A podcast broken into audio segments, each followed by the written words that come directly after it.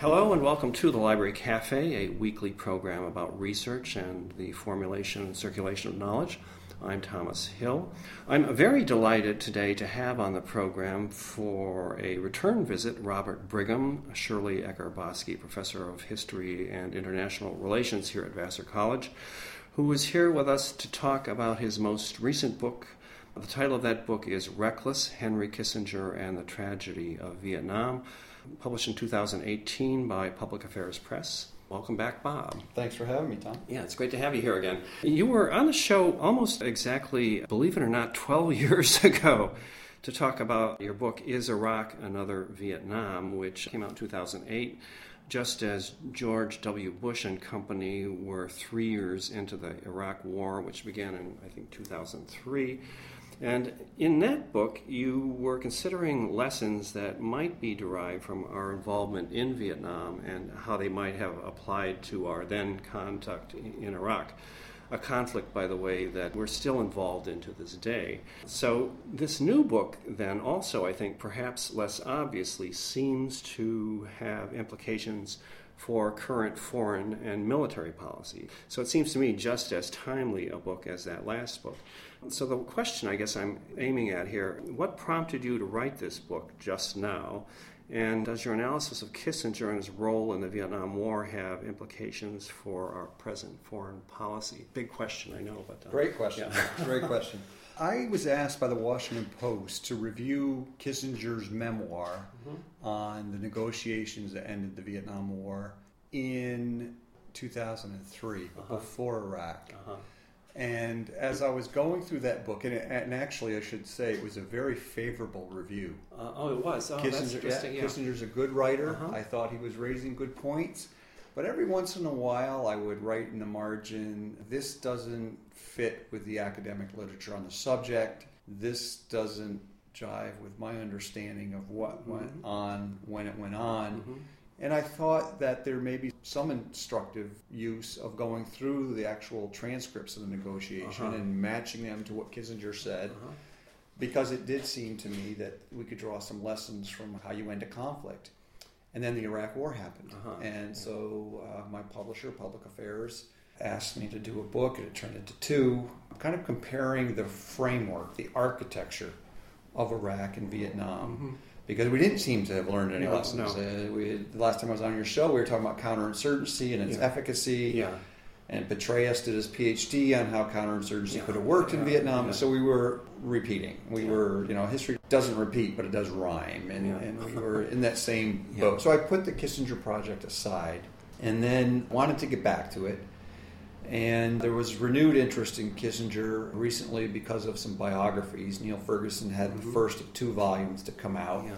Some people think this book's in response to that, but it absolutely is not in response no. to that. It's much more theoretical and much more, I think, focused singularly on the negotiations. And it, clearly, Iraq and Afghanistan and even Syria are in the background. How do you get out of an intractable conflict? Mm-hmm. Yeah, and yes, that's yeah. that's the yeah. question. Uh-huh. And Kissinger was a co-winner of a Nobel Peace Prize mm-hmm. for how he got out of this conflict, mm-hmm. but I think he did a poor job. Here at Vassar, I teach a course called Ending Deadly Conflict, and we look at all the theoretical literature for the first third of the course, and then we do case studies mm-hmm. for the last two thirds. And with the case studies, we look at the writings of the people who actually did the negotiations. Uh-huh. And yeah. there's not a person who has gone through those courses who wouldn't sit and look at the Vietnam peace agreement and conclude that it's a terribly flawed document. Yeah, uh-huh. So yeah. that was the premise. This is a celebrated statesperson. Even people who don't like him very much as a person concede generally that uh, he was a good statesperson. And there's been a revival of Richard Nixon, and with Niall Ferguson's yeah. book, there's sort of a revival of Kissinger. And I just wanted to join the conversation yeah, a little bit see, uh, in a very narrow slice, uh-huh. just looking at the negotiations. And his role in that. Two things come to mind. One, Kissinger, to some extent, is writing his own history, isn't he? And then also, there's a question are there newly available sources at all that you were looking at, apart from the transcripts, which I don't know if those are newly available, but certainly the Vietnamese transcripts yeah. were not available. Yeah, there are some sources. The Nixon Library is still pretty stingy with a lot of the material. But we do now have Kissinger's papers at Yale, and most yeah. of them are his pre and post government. Yeah, uh-huh. Ah, um, that's interesting. But I think they do tell an awful lot about who he is yeah. and what made him think the way he did. And so I did use those materials. Uh, they were people at Yale were quite good, and Kissinger himself oversees, or at least his firm oversees, uh, dissemination of those materials, and they were quite friendly about yeah. having me look at things. And I do think that from those materials, I got a, a an idea of Kissinger as a negotiator mm-hmm. that I wouldn't have had without looking at those papers. And it really centers on his belief in great man theory uh, that yeah. a single individual yes. sitting in a room. Uh-huh. When all the academic work on the topic says just the opposite, yeah. that it takes a big team yeah. with lots of different specialties working together. It's not an event; it's a process. It needs to be done um, methodically, expertly, professionally, low key. None of these uh, yeah. scream Henry Kissinger. No.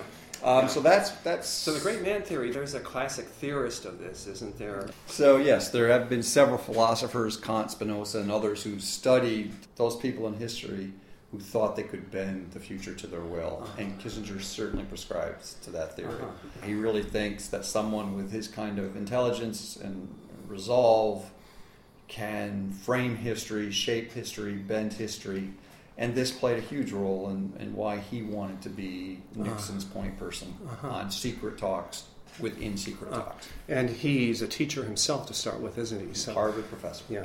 So certainly the Vietnam War plagued the Johnson administration, and the Nixon campaign has recently been criticized for sabotaging the peace talks that were already underway in Paris in Johnson's presidency by communicating with Saigon that they'd get a better deal out of the negotiations with the North, which caused South Vietnam to announce just before the uh, presidential election that they would not take part in the negotiations, thus tipping uh, essentially the election to Nixon. And this was recited in Ken Burns' recent documentary on Vietnam, talking about 1968. So the question is, is there truth to this? You know, because the implications here are out and out treason, frankly, uh, to get elected. Uh, yeah. And of course, the Republicans are always ready to sell the farm in order to make their 30 pieces of silver. So there's some evidence to suggest this happened, and it doesn't matter. Yes. Ah, now, interesting. Yeah. So. There are some scholars yeah. who believe that Kissinger approached Anna Chennault, who was married to General Claire Chennault, uh-huh. and they ran the Tiger Line freight company to yeah. China together.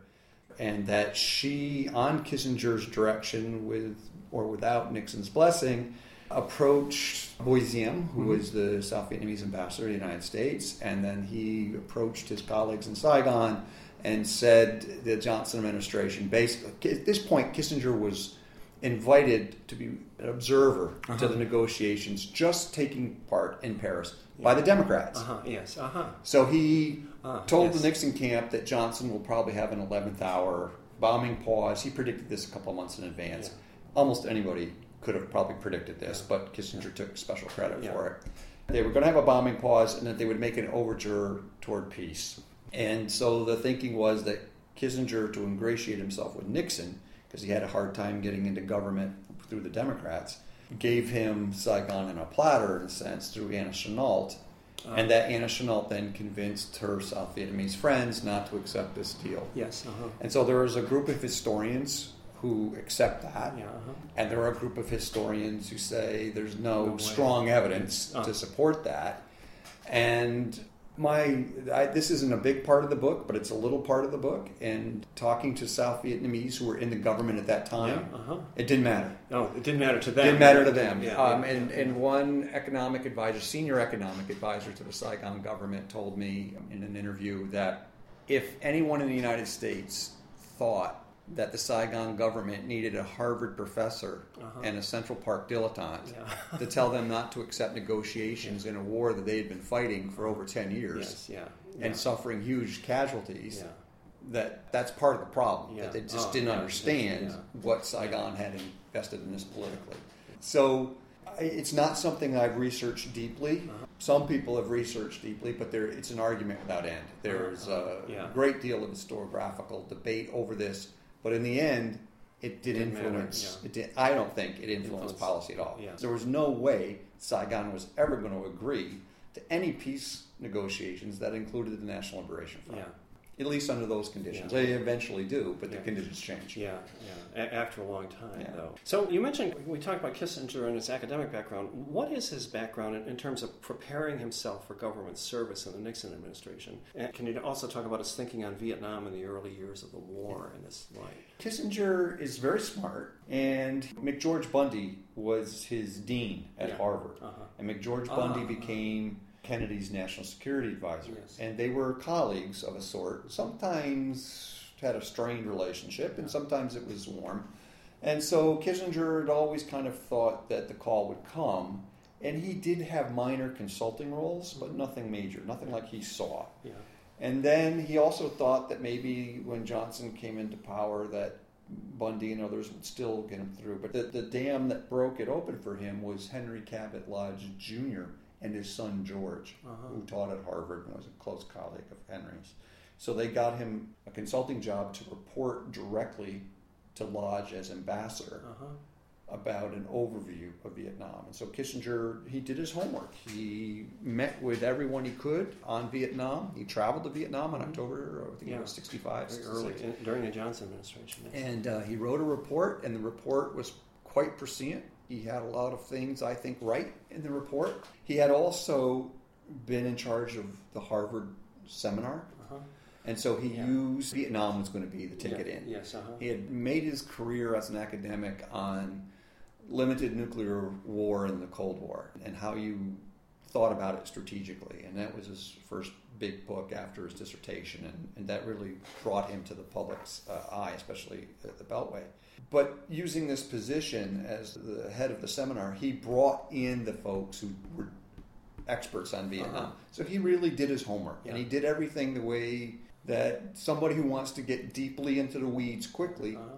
Should and Yeah. did. And create his own little think tank. Created his own little think tank and, and really did a lot of work. And then he wrote an article in Foreign Affairs Uh-huh. about what to do in Vietnam right before he was named National Security Advisor. And one of the points I try to make in the book is all that work seems to have disappeared once he entered the Oh, White House. uh-huh. That then he had different ideas about Uh-huh. what could be done. And Yeah. So he's critiquing Johnson's Right. program, basically, there, Yeah. not he? And he was always quite critical of the military in Vietnam, all the way through the Johnson years, but also when he was in power. Uh-huh. He was quite critical of the military. And I think his ego and ambition played the best of him and, and had an impact on negotiations, but it also had an impact on the way that he saw Vietnam. I think it changed him Uh-huh. on Vietnam. Interesting. So you make it clear that Kissinger goes to great lengths to isolate then the Defense Department and the State Department from having any influence on Nixon's decision making on Vietnam.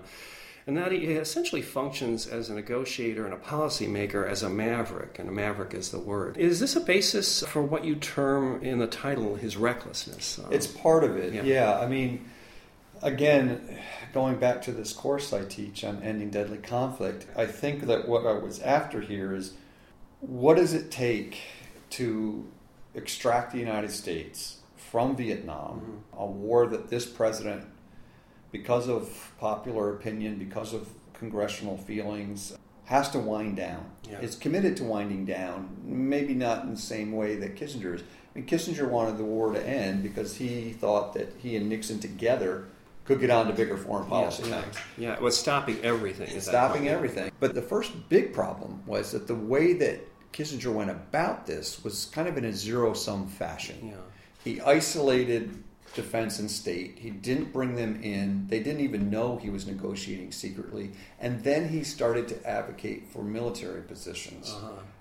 without the Defense Department's full participation Yeah. and sometimes without their support. Yeah. And that's to me what became reckless. And then his reporting back once the secret contacts start in Paris, there's a great disjuncture between the transcripts and what he's reporting back. Now, there's lots of reasons for that. Some of them might be even honorable, but it still there's a discrepancy. Yeah, and it fits with the great man theory too. The uh, Metternich was the person I was Yeah. thinking of. You mentioned, yeah. And then in his authorized biography, he claims he himself is an idealist, and this is his big problem: why no one likes his policies and has all this critique for him. And I guess you could say he is an idealist in some way, but maybe that's the wrong word. Yeah, may, I mean, maybe earlier in his career, but uh, again, I was so narrowly focused purposely on the negotiations, and there's nothing uh, idealistic about, about no, him here. He and Nixon set forward what they considered peace with honor, an honorable peace, and my thesis is that he did not achieve any of those objectives, Uh-huh. and yet there was a significant loss of life on all sides Uh-huh. Between the time he took power, Yeah, power. much at stake here. There's a much at lot stake. You just have to walk This- along the Vietnam uh, Memorial in Yeah, Washington. this is not an academic yeah. exercise. Yeah, no, by any means. So, can you talk about the people who he, he was isolating here and their views and how they compared with his, like Melvin Laird and William Rogers, and maybe even Nixon himself? Nixon's harder for me to get at, Yes, and uh, he's an enigma for everyone. He is, and, and His the own critics of the book, I think, are rightfully saying I'm giving Nixon, you know, short shift here. But with Laird, Laird was an inspired choice, I think, for Secretary of Defense. He was a longtime member of the House. Mm-hmm. He's from Wisconsin. He knew how to count votes. He was a pragmatist. He knew how to cooperate across the aisle. Mm-hmm. He understood better than I think he understood better than anybody else in the administration Mm-hmm. what the public could bear. And so he proposed to Nixon very early on in 1969, and he came up with a word too to describe it. He thought that the, in order to get an honorable peace in Vietnam, the United States had to drag the conflict out long enough to give the South Vietnamese a reasonable chance to survive. Uh-huh. And the way that you could do that, to get the public and Congress behind you enough Yeah. to keep supporting Saigon, was to bring American troops home Mhm. and have their military mission be completely taken over By the South South, Vietnamese. yeah. It's called Vietnamization. Yeah. It's Laird's word. Yeah. He described Uh-huh. it. Kissinger hated this Uh-huh. because he thought the biggest lever he had in the secret negotiations were American troops. Yeah. Take American troops home. What leverage does he have in Paris? And there, there's certainly uh, a grain of truth in that. So that started his kind of competitive relationship with Laird. Uh-huh. And Kissinger was always about trying to condition the negotiations in order to get Hanoi to bend the knee. And so he would support policies and advocate for policies that Laird didn't think the public would accept, Yeah. nor would Congress. And Yeah. that just had them at loggerheads. Yeah. Did, did Laird have a sense of what the North Vietnamese would accept also? Because that's part of the problem here. Yeah, I don't think. I mean, it's interesting. In Laird's materials, he's not all that concerned about their negotiating Yeah. position. Oh, I see. Okay. He's really Yeah. a, good member of the House. He's narrowly focused on what he thinks the president can do and how he can get enough Americans on board. Yeah. And I do think, and I make this argument in the book, that for better or worse, I think Laird and Nixon agreed on this policy. Uh-huh. Kissinger was the odd person out, but had to go along with it. And that after Nixon's November 3rd, 1969 silent majority speech, Uh-huh. I think their policy was actually working. Yeah. From That- Nixon's perspective, he did get reelected. He, you know, so he, he will get reelected yeah. in 72, but the idea that there is a silent majority that's not protesting in the streets that can pressure Congress just as much as the people in the streets can pressure Congress, that can buy me time. And for Kissinger, it was always about the clock on the wall. Uh-huh. Can I stretch this out enough Yeah. to give Saigon this reasonable chance to survive, even though Uh-huh. Laird's made it more difficult Yeah. for me, okay. and even though the protesters have made it more difficult for me, and even though Hanoi and China and the Soviet Union continue to make it more difficult for me. And one of the major arguments in the book is that Kissinger and the policies he's pursued sped up that clock. Uh-huh. Laird, I think, and Nixon had, had in 1969 successfully had slowed the clock down. And then Kissinger's outspoken advocacy for the bombing in Cambodia sped it up, Yeah.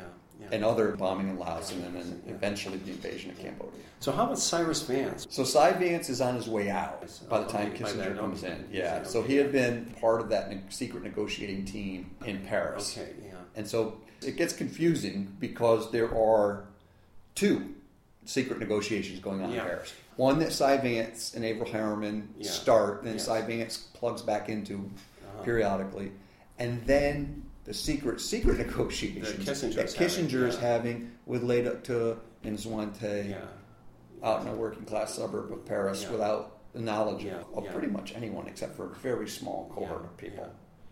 Really interesting, those, and the way they were conducted. And we do have information about what happened in the room there. We have transcripts. and Nixon seems to have known what was going on, even though Kissinger's lying to his face often about Yeah, that's that's one of the more curious aspects of this is that we have transcripts from both the Americans and Vietnamese, Mhm. and what's really interesting is how similar they are. If you Uh-huh, strip yes, all the kind yeah. of propaganda off the yeah. published version Yeah.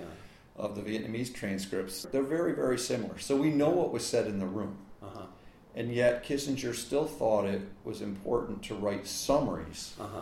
that were more optimistic Yes. than what was Uh-huh. being Yeah. said in the Yeah. room. Yeah. That's being charitable. Yeah. And Nixon was no optimist, was he?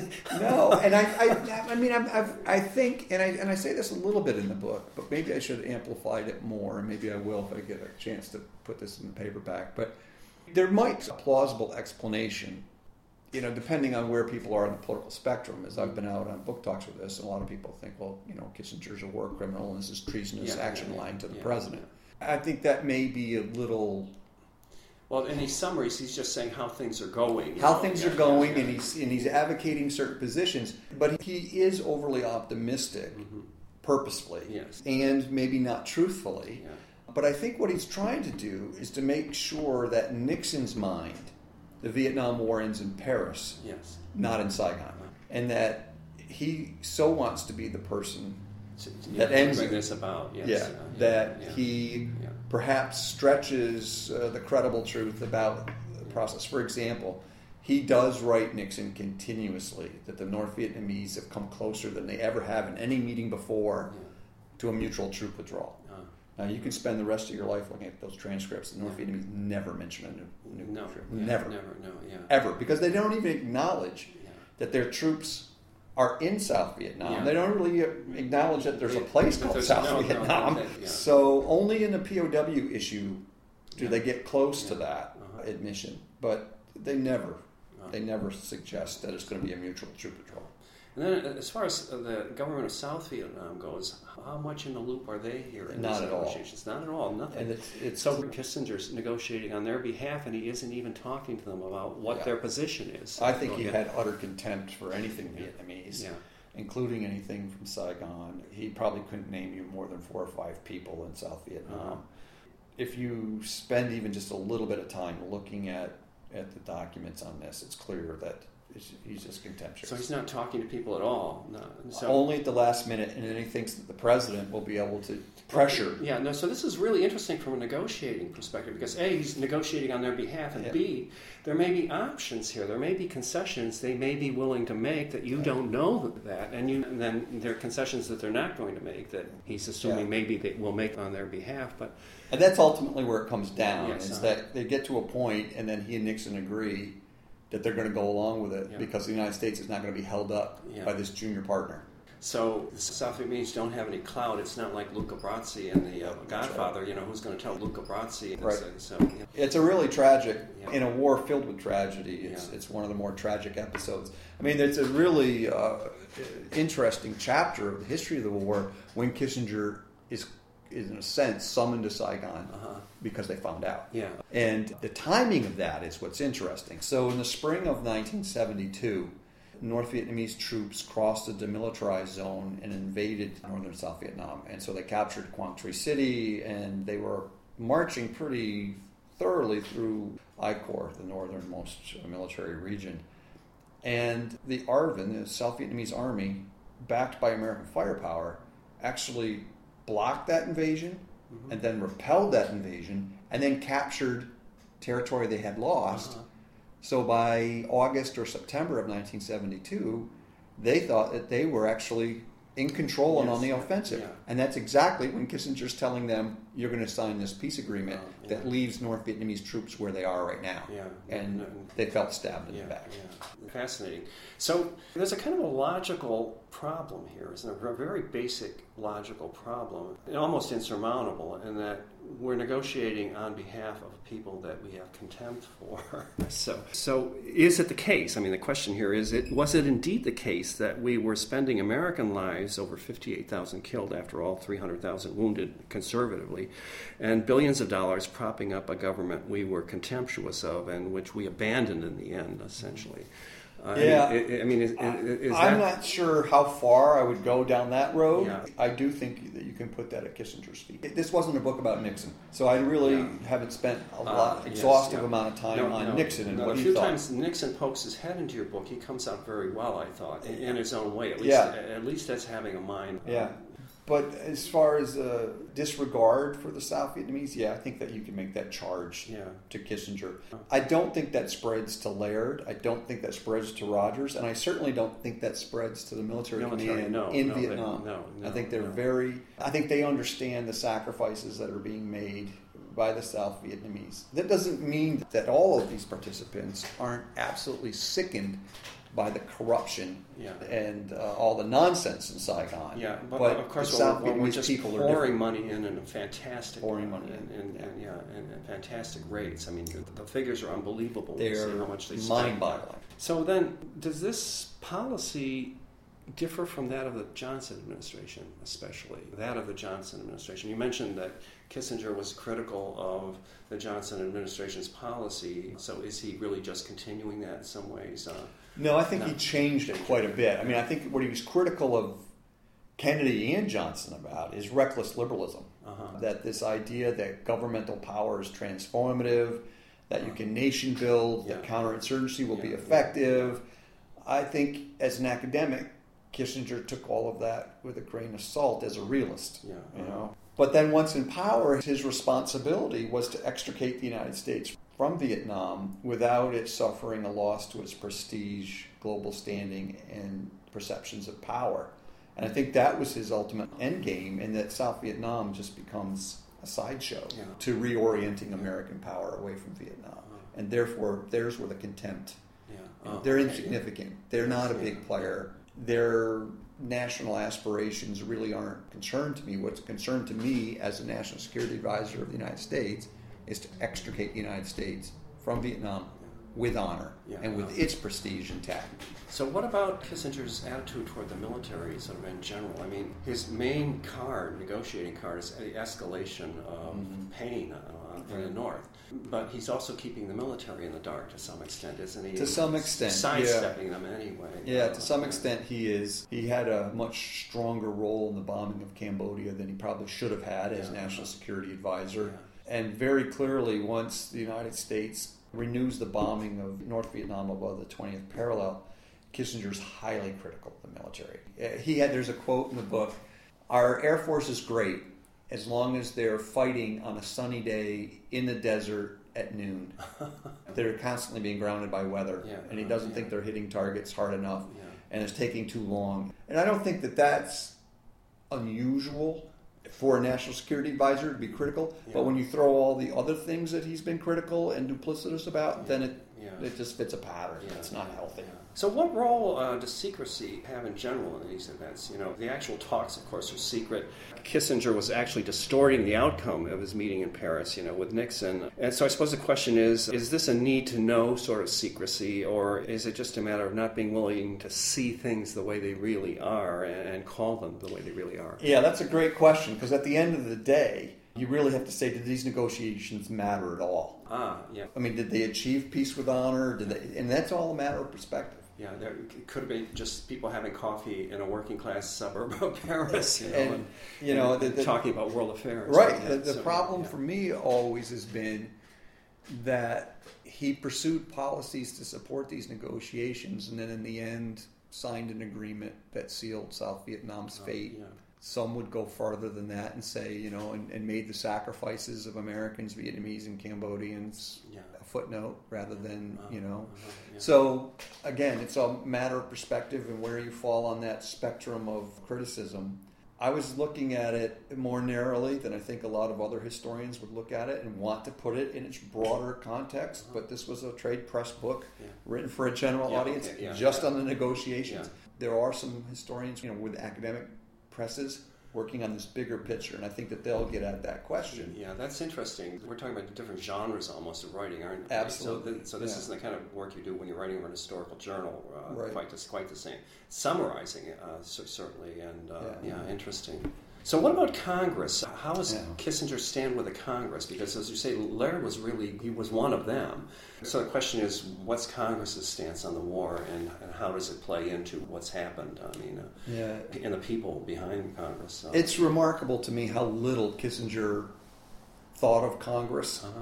in his own deliberations. Uh, the Senate passed joint resolution after joint resolution to limit the United States' involvement in the war somehow, either to end it completely or to make sure the United States couldn't get in Cambodia or Laos. Uh, it never passed the House. They came close, but even though they didn't pass the House, they certainly forced the United States out of Cambodia in June 1970. Uh-huh. Congress. yeah. It's all about Congress. Uh-huh. That's what it's about. And yet, I mean, if you did an exhaustive study, uh, historical study, um, you know, an 800 page printed book with Kissinger and Vietnam, you'd still be shocked how few index entries there were to Congress. He's really not participating in the way that a national security advisor would with Yeah. Congress. So the relationship then between negotiating the political and military situations on the ground in Vietnam, Congress does have some role in that, or they should have, I would guess. Completely. Yeah, they fund yeah, it. yeah, they fund it, they can exactly. put parameters on it. So how does that factor in here? And is it just that Kissinger just ignores it all? I That's mean, what Laird kept wanting to know. Yeah, I mean, he- Laird, when he heard that Kissinger was proposing the secret bombing of Cambodia, Laird said, I understand your military objectives for Uh-huh. bombing Cambodia. I'm not sure I agree with them. He eventually would agree with them, sign off on them. But for one thing, I know it must be public. You Uh-huh. cannot Yes. do this without Congress on board. Yeah. You cannot do this without the American people knowing this, or it will come back to haunt you. Yeah, yeah. And it came back to haunt. did, did it ever? Yeah. So as we remember, it was interesting for me to read through the book because memories of what was in the news in the day have long faded. However, the lights were going off again, and I was remembering how things looked anyway when you sat and watched Walter Cronkite tell you what was going on. Yeah. And there was a lot more happening behind the scenes, but we all knew that also, you know. So I think I was surprised at how little. I mean, this is a realist. Public opinion doesn't really play a role in this. yeah, On one hand, but on the other hand, Kissinger really wanted to deliver this piece for Nixon for the election year. yeah. Oh, Even though Yeah, Nixon was yeah. sometimes hot about that, sometimes cold Yeah, about yeah, that. yeah. I mean, Yeah. it's shocking how little that did Congress and public opinion play on, on his relationship with the negotiations. So uh, Kissinger has claimed that he won concessions from Hanoi throughout the whole negotiating process, and this is how he brought the war to a close. So the question is: Is this true? depends on what you call true. So I'm, I'm, you know, the people who say, well, look, it's right here. There are some people who say that Kissinger did secure the best negotiation he could, and that on paper it says that you know South Vietnam will take part in the political process and all this. That's fine on paper, but there was absolutely no enforcement mechanisms of that. And one of the first things you learn about negotiations is you have to link everything, and you have to have enforcement Yes, mechanisms. yeah. You have to get buy-in by convincing the belligerents that they'll get more of what they want by being in the process than being out of it. Yeah. And then once you get buy-in, you have to link what they want with Yeah. what you want. None of that None linkage took place. there. None of it. There's took no place. linkage. There was a threat of violence, though. I mean, That's not the same thing as escalation. Yeah. That's not the Not same thing as no, negotiating a sustainable No, peace. no. And there are, you know, there's a camp that thinks that uh, Hanoi was on the verge of collapsing through this the bombardments of '72. That may be true. It may also be true that the Congress that got voted in in 1972 would have pulled the plug, Yeah. as they eventually do on a lot of things. They Yeah. repeal the Gulf of Tonkin. Yeah. Uh-huh. They pass the War Powers Act. I mean, this is a Congress that's not in any mood for this to go on much longer, which is why the peace happens before you know this Congress really gets it's sworn in. I think it's January third, Yeah. And the peace is signed January 23rd. Yeah, yeah. Well, for us, it, it was the great tragedy of our time, Vietnam and uh, Kennedy's assassination, yeah. the, the, two events that really kind of changed the end of the 20th century for all Americans, I think, yeah. frankly. So, so um, was Kissinger trying to get the Russians and the Chinese to help with putting pressure on Hanoi? And how did they regard his overtures? Um, yeah, he did very much. He thought that this was a classic, you know, 19th century European move that the powers will tell the lesser powers yeah, what to do uh-huh, and how yeah. to behave. I think it completely misreads there where Vietnam was on the Chinese yeah. and Soviet radar. Yeah, also very realistic. You know, yeah, totally. Um, politically. Uh, and it's true that the North Vietnamese would have withered on the vine without the sophisticated anti-aircraft weaponry that the Soviets provided, and that the, the Chinese sent 235,000 combat engineers. I mean, all that's true. The level of aid sustained the revolution in Vietnam. There's no doubt about that. But that they would turn on Vietnam because they too wanted bigger things, not so much. I think that Mao thought he could get the bigger things without giving up on Vietnam, and I think the Soviets did too. Now, part of the Soviet Union, the foreign ministry, might have thought differently, and those are the people that Kissinger spent. Dobrynin, uh, that's who he spent most of his time with. And Dobrynin thought of Vietnam much like Kissinger did. It's a thorn in our side. Let's yeah. get this behind. Yeah. Let's get on to SALT talks. Yeah. Let's get on to peace in the Middle East. Let's secure our economies. So the Russians weren't necessarily all of one mind. They weren't all of one mind, and the further up you went, the more Vietnam was important. They yeah. hadn't blocked the Soviet invasion of Czechoslovakia. They hadn't, yeah. you know, they yeah. they were the prize in the Sino-Soviet dispute, and so and there was very little they could do at that point in Hanoi to the decision making. It is the Vietnamese that are doing the fighting and dying, and they're going to be making the decisions. The Vietnamese thought that they had been duped at Geneva in 1954 into dividing the country because China and the Soviet Union wanted a face saving peace for the French. They wanted the United States out after Korea. The United States was leaving the hemisphere. Don't give them an excuse to come back. Uh-huh. And so the leaders in Hanoi in 1973, 72, 71, the same people had gone through Geneva said, we're just not going to lose at the negotiating table by being pressured by our more powerful benefactors. We're winning this on the ground, they thought, yeah. at an enormous cost. Yeah, and there was a model in Korea for a future of some kind. Yeah, wasn't there? and that's what South Vietnam kept thinking. Yeah, South, Vietnam, I, yeah, South Vietnamese I mean. leaders kept thinking that we're going to get a Korea out of this. we'll have some armistice that'll become a permanent boundary. Yeah. But, yeah. And even the, even Korea is not Korea anymore. You know, yeah, no, it's, no, no, it's, it's all so, yeah. it's all up for grabs. So the peace process did at least get us to a position where we could make that phase withdrawal, which actually yeah. happened, and, and also the return of POWs. I mean, right. that was something positive that came out for the United States anyway. I mean, you could say we ended the war, maybe not uh, the best terms, but, but yeah. I mean, I think the Nixon administration does deserve some yeah. credit and for Kissinger, Kissinger too. Yeah, for this. My question is if you were going to leave 10 main force infantry divisions of the North Vietnamese Army in South Vietnam as a condition of the agreement, yeah. why did you drag it out? Because I don't yeah. see any evidence uh. that dragging it out yes. got you any more no. than it would have. Maybe it bought South Vietnam time, but it wasn't enough. So, just sort of stepping back, what do you think should be the historical assessment of Kissinger's role in the war? I mean, just in, in broad terms. Uh, I don't think he negotiated a good peace. No. I don't think he was a good member of the administration uh-huh. on Vietnam. Yeah. Now, people who really study the Nixon administration mm-hmm. might have a different view of him when they think of him in the context of China, of the Soviet Union, uh-huh. of the Middle East. Yeah, the aftermath afterwards. Yeah, the, the, you know, I mean, perhaps relationship with China. Uh, yeah, yeah, perhaps he was the key subordinate member of the Nixon administration, yeah. but on the Vietnam negotiations, yeah. I think his ego and ambition and personality and emotion led to a flawed agreement. I'm under the impression you were a soldier in this war yourself. Is that the case? Well, I wasn't a soldier in this war. Oh, I thought you were. No, I... my father was. Oh, I... now my recently discovered biological father, uh-huh. who I never knew. It turned out that he was a Marine, uh-huh. a combat photographer who uh-huh. was seriously wounded at Hue, uh-huh. and I've used his photos in my classes for 35 years oh. without knowing it. Oh, oh, that is something. Yeah. Uh-huh. No, I thought you were a vet no, yourself. Yeah. No. So uh, anyway, did you learn anything writing this book? I guess that you didn't know yeah. ahead of time. Oh, I learned a lot I didn't know yeah. beforehand.